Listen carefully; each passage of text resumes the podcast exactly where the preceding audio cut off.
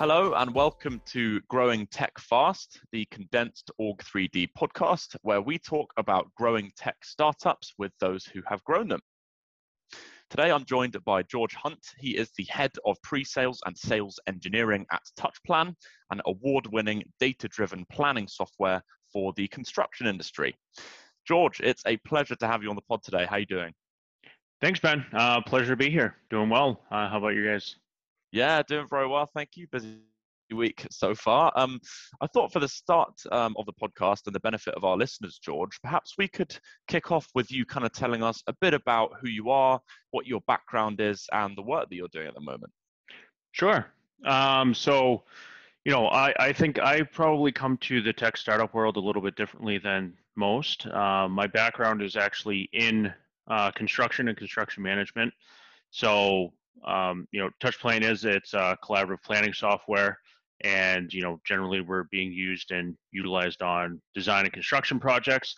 And so that's the world that I came from is, is from the customer side of things. And so um, I, have been here now, um, you know, on the TouchPlan side uh, for a little while. And so I think my background a little bit different than most. I think when when coming to the tech startup world.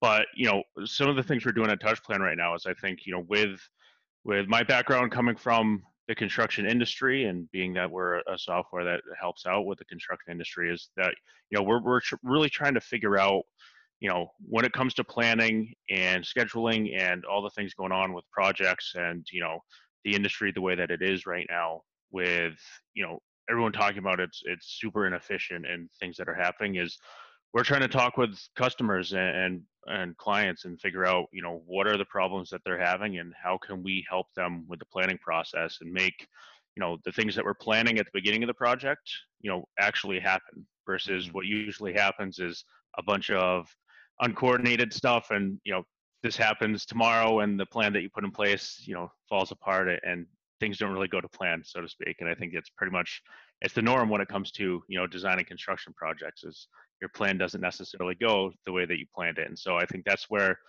we really are trying to help our customers right now is give them a way to do that collaboratively and kind of stay out ahead of plans as much as possible and then you know use their data to be able to make informed decisions on what they're doing. So you know, they can hopefully you know keep their job site safe plan as much as possible and, and stay ahead of any problems before they come up Perfect. Yeah, I mean, yeah, you summarized it there. Really, I think in any uh, venture, really, um, a plan is only good if you can actually stick to it. Really. So, um, something you mentioned there and, and touched on, George, is that you're pretty new to the startup scene and new to the tech industry. On top of that, how have you found working in a tech startup environment, and how's it been different to the kind of environments you might have worked in before?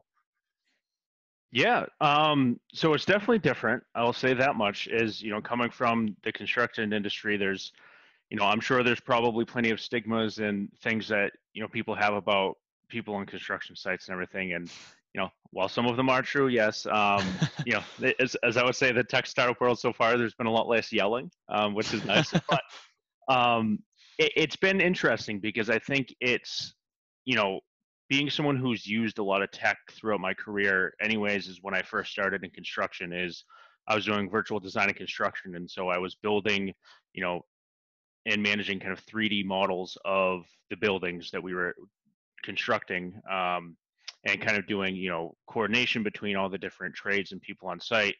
And so i've always kind of been using construction technology in some way shape or form and so I've always been a user, and I think it, it's always been interesting to me to be like, oh, well, what goes into actually creating that product that comes out to the users and the customers, and when it's actually customer facing. And so to be on this side of things now and uh, kind of see how we'll say the proverbial sausage is made and see how the inner workings are and how you know there's a lot of work and discussion and research that goes into the decisions that actually are made for something to come out, whether it's a feature or, or something along those lines, that it, it's been really interesting. And I think that, you know, for me, it's helped being on the customer side because I think I can, you know, lend that bit of information and that um, perspective when we are developing things uh, to kind of say, you know, uh, from customer standpoint, like, yeah, maybe this will work better or maybe this won't work as well. So um,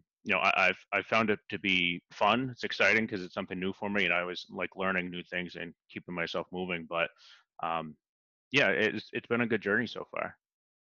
Yeah, fantastic. Um, and something that you um, kind of mentioned was uh, you're you're a very industry specific software, obviously working exclusively in construction. I was wondering how the coronavirus pandemic may have had any kind of measurable effect on your business or the way that your customers are using your software or, or the way you kind of position it within the market at the moment.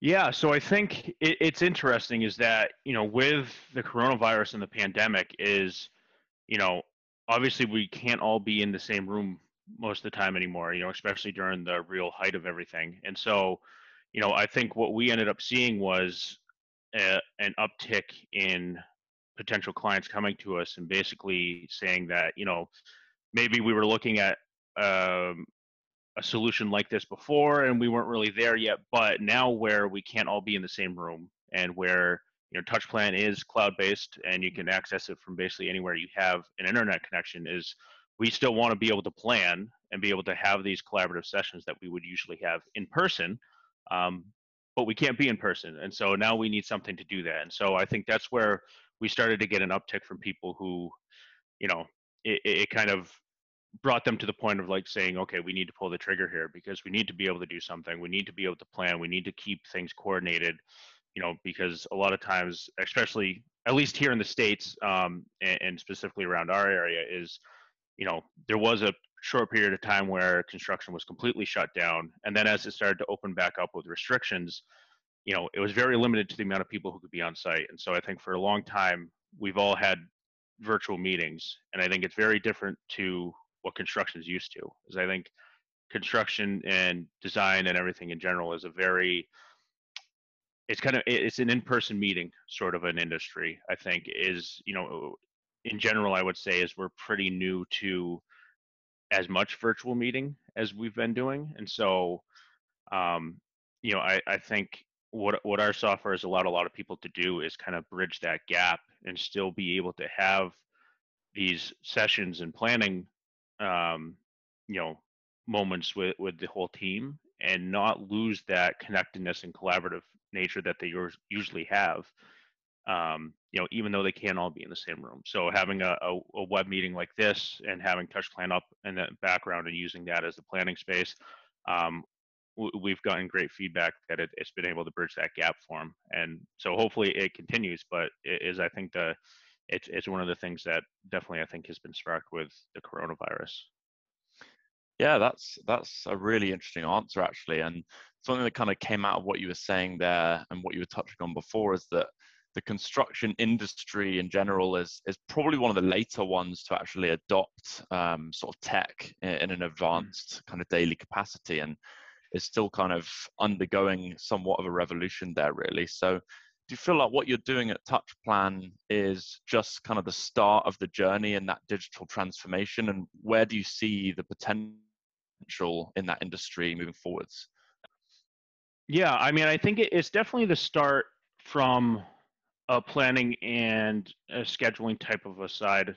I think, you know, if you go to different aspects of, you know, the industry, there's definitely, you know, parts that are farther along. Um, you know, when it comes to building information modeling, for example, is they've been doing, you know, they've been at that with the software for a while. Um, and you know, there's a lot of stuff that's coming out with that now that that's light years ahead of where it was, you know, five, ten years ago. So I think that aspect of it is coming along quite well. And I think, you know, from our side of things is I think, you know, the the datafication of our construction projects and this whole process, I think is relatively new. And I think, you know, like you said, is the construction industry isn't exactly the quickest to adopt new technologies and things. Um, so, you know, the idea that we can get some meaningful data out of our day-to-day planning and what's happening on site to be able to inform how we move forward on projects, um, I think is big, and I think it is the start of things. And I think that's that's kind of where we see ourselves fitting in is is being able to take the normal happenings that people are experiencing on the job site and be able to take that data, digest it, and give it back to them in a way that shows them, you know, what trends are happening, where they should be looking, and you know, really how to get out in front of jobs. Because I think you know, with construction and design is, you know, it's always the unseen that comes up, and you you hear the disputes on projects going back and forth because something happened that wasn't expected, and then there's change orders and there's you know the disputes back and forth on projects and it really creates a lot of friction and so i think you know using data to try and make this process easier for people um, is big and then also you know being able to use this data from a planning standpoint to really improve just the jobs across the board whether it's you know the health and safety of the workers who are there on, on the job sites you know and being able to plan for that better. You know whether it's the the management from an office side, whether it's you know the day-to-day life of the the men and women in the field who are doing the actual work, and being able to plan better uh, and, and, make better decisions on their planning, and actually go home, you know, at, at the time they're supposed to be going home to at night. Um, you know, I, I think we have a big opportunity here with the information, the data that generally is getting generated at some point anyways on jobs uh, to be able to take that and learn from it really and, and try and make these these whole processes better yeah fantastic it's uh yeah i mean it sounds like you're you're certainly making waves and i think there is yeah as you mentioned a, lot of kind of scope for for growth and for moving forwards with that um so i'd love to talk about the specifics of your your role um, for a little bit here in terms of mm-hmm. your um, role as head of sales engineering and pre-sales um, now, sales engineers kind of are an interesting one because they really marry technical skills with sales acumen in order to be effective. So I'm interested in which you think is sort of more important for a sales engineer to to perform effectively, the, the technical side or the more salesy approach. Yeah, which one's more important? Um, can I take the easy way out and say I wouldn't necessarily weigh one more than the other? Um, but it, I mean, to me, it, it it kind of depends. I would say, I would imagine it depends a little bit on the product, and then also how, you know, in general, the organization set up with the sales engineers and the the you know direct sales representatives. I think, you know, from our standpoint, is you know our sales team is fantastic when it comes to developing that relationship with our clients and and really getting down to what their issues are and and kind of what the problems are that they're seeing and then you know bringing in us as a sales engineer to kind of marry that discussion together so you know i think eh, like i said i don't i don't necessarily want to say one's more important than the other but i think definitely being able to talk the technical talk in a salesy way. Um, you know, it, it's been really important, and I think, you know, for me, like I said, is I'm probably on the side of learning more of the sales side of things because you know I, I don't come from the sales background, so the technical side I feel like I'm very strong at. And so what I've been, you know, fortunate enough is there's a lot of people here at TouchPlan who are very good with the sales acumen and been able to bring me along and help me kind of say, okay, you know what you're talking about. You know, how do we develop that into, you know, something that is has a little more sales acumen to it and makes a little more sense and a little more value driven in my message that I'm just saying. Um, and I think that, you know, I, I would say, uh, you know, a good sales engineer is probably a good balance of both, but depending on the background and where the sales engineer is coming from, I would say it is probably you know where they would want to start focusing on is you know if they're coming from the sales side as they'd want to be focusing more on getting more technical background and just kind of marrying the both but i think you know if you're weighted one side or the other i don't think it's necessarily a bad thing it'll just be the style of how you end up talking you know but mm. ultimately if you get to the same point with the customer and you're able to you know show how your product is technically meeting you know the business needs of their customer um, i think that's ultimately what we're going for with it so okay perfect well that was an incredibly insightful and a very diplomatic answer as well so thanks for that um, Now, something I'm also aware of um, from our kind of previous conversations is that you're currently responsible for two direct reports, I believe. Um, and that's kind of at the moment that the largest team you've been responsible for in your career. What do you find most challenging about that side of the job in, in a kind of management and coaching sense? Yeah, I think for me, the most challenging thing has always been um, you know, because my personality, I tend to want to be very perfect with things. And so it's the, I'm going to keep this for myself um, kind of a mentality that I think is one of the things that I, have been learning over the years when I'm having anyone who's a direct report. And, um, and from that standpoint is, is really kind of sharing the workload. And I think it, it goes with how I generally um, see myself as, you know, being head of pre-sales and being you know the, the leader of a group is that you know we are a group of people and we're here to you know perform our function within the company. And so it's less about you know me telling the team necessarily what to do and kind of really understanding this is what we have to do as a group. You know whose skills are suited where and then how we can kind of get the rest of the team you know wherever they're um, strong points are to be able to grow the rest of the, the team along with them. And so I think the, the balancing act of, you know, for me, just going and doing something myself and versus uh, taking a step back and saying that, you know, here, let me delegate this out and, you know, help, you know, everybody on the team kind of build up their skill set. Um, you know, I think that's, that's probably been the piece that I, I've been growing at and learning more i'd say than anything is that you know is really understanding when to step back and delegate versus do it myself because i think at some point you know now yes i only have a couple people but at some point you know when the, as this team's growing is there's going to be more and there's going to be more the less time for me to do things on my own and so i think um yeah that's probably been the the piece that i think i've i don't i don't know if i'd say struggled but at least it's been learning a lot on. Mm, yeah.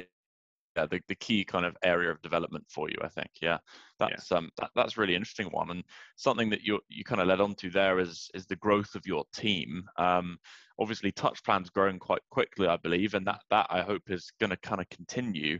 And as you look to scale that team, what do you think you'll be looking for in your sales engineers as you bring them on, and how will you aim to qualify that throughout your interview process?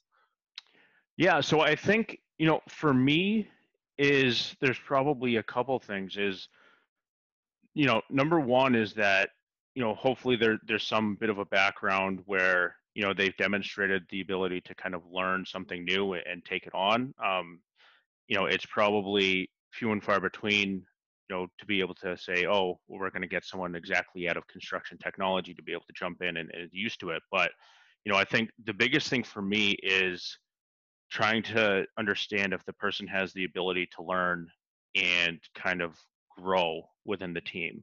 Um, because i think you know the the will to learn something new and to kind of change the way that they're thinking a little bit and the desire to want to do that i think a lot of times can greatly outweigh like the immediate skill that somebody has.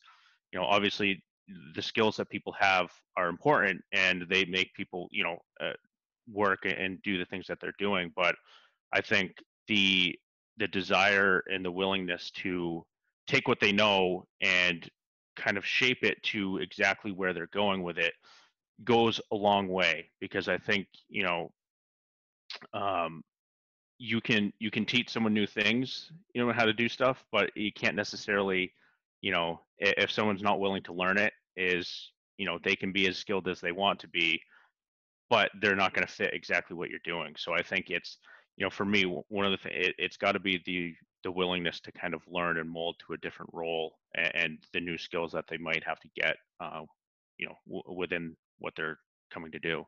Mm. Yeah, absolutely. And is that sort of just a general kind of energy and passion that you see in someone through one-to-one interactions, or is there some kind of way that you can actually ascertain whether someone's got that mindset? Yeah, I mean, I definitely think it, you're going to get more of a feeling in in talking one on one and having you know during the job interview process and kind of feeling out the person and their personality.